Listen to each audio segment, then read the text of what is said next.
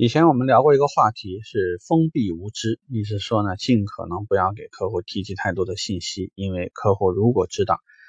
卖这个品牌的店除了你这家还有别的店，你这个产品的主要竞品是谁，也有可能会让客户增加选择。但是呢，现在会出现另外一种情况，那就是客户显然做了一个非常不利于你的选择。那么这个时候呢，必要的时候我们说你要帮助客户增加选择。其实说的直白一点，就是如果你这手牌打拿的不太好，就要尝试着增加一个洗牌的机会。因为你可能通过一段时间的交流，你已经很明确客户呢目前对于你和某一个竞品基本上已经锁定，把你这个产品给毙了，也说出了很多可能在目前这两个产品对比当中不利的因素。当然说这里头不排除客户在购买标准上面被别人已经提前下套了，然后一切的这个这个环境条件各方面都不利于。比如说拿一个美系车和一个日系车去比，客户老盯着，哎呀，你这车什么都好，就是油耗太高了啊，后续的话这个使用成本很高啊，等等等等啊。那如果是这样的情况呢，这个就带来了一个你必要做一个动作呢，那就是增加客户的选择。比如我们举个例子啊，客户现在呢，他对一台昂克拉呃，那个卡罗拉，他觉得哎挺满意，觉得这车外观啊各方面的话都还不错。那不知道这个时候的话，你看过雷凌，对吧？那这个时候的话，客户有你有没有看考虑过轩逸呢？那大众的车实际上现在的油耗可能控制也不错，你有没有去看一下朗逸？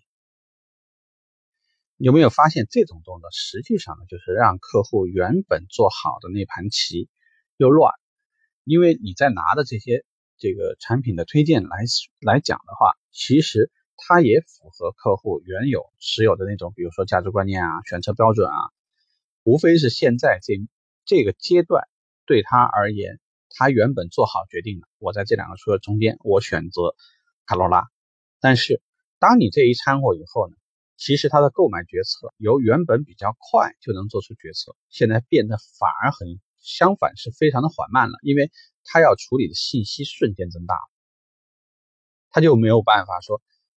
在很短时间里马上做出决策。因为也许出于你是个专业的这个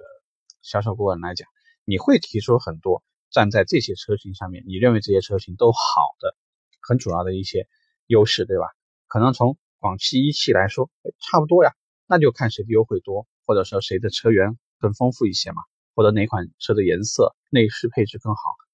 那同样是日系车，那轩逸这个车不是销量也很好吗？它也有它的卖点。所以就是说在必要的时间先把牌打乱，导致客户先从快速决策转到慢速决策。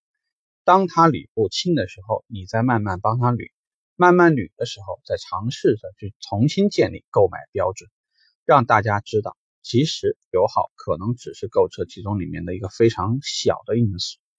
可能还有很多因素呢。这个是客户选择我们的主要原因啊。最终也许你又会引发到一个话术，其实也有很多客户在拿我们这款车和某一款车进行对比，但是他为什么会选？我觉得呢，很多客户的原因无非也就是这些原因，一二三四五啊。其实客户虽然最后能感觉到这也就是个套路，但话说回来，有句话呢，这个真的是这样，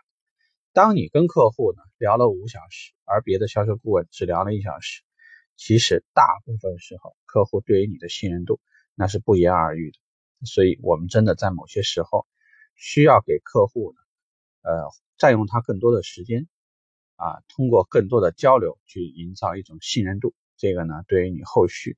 在这种突发情况下采取必要措施的时候呢，才能够帮上忙。OK， 这个话题我们聊着，希望对你有帮助，拜拜。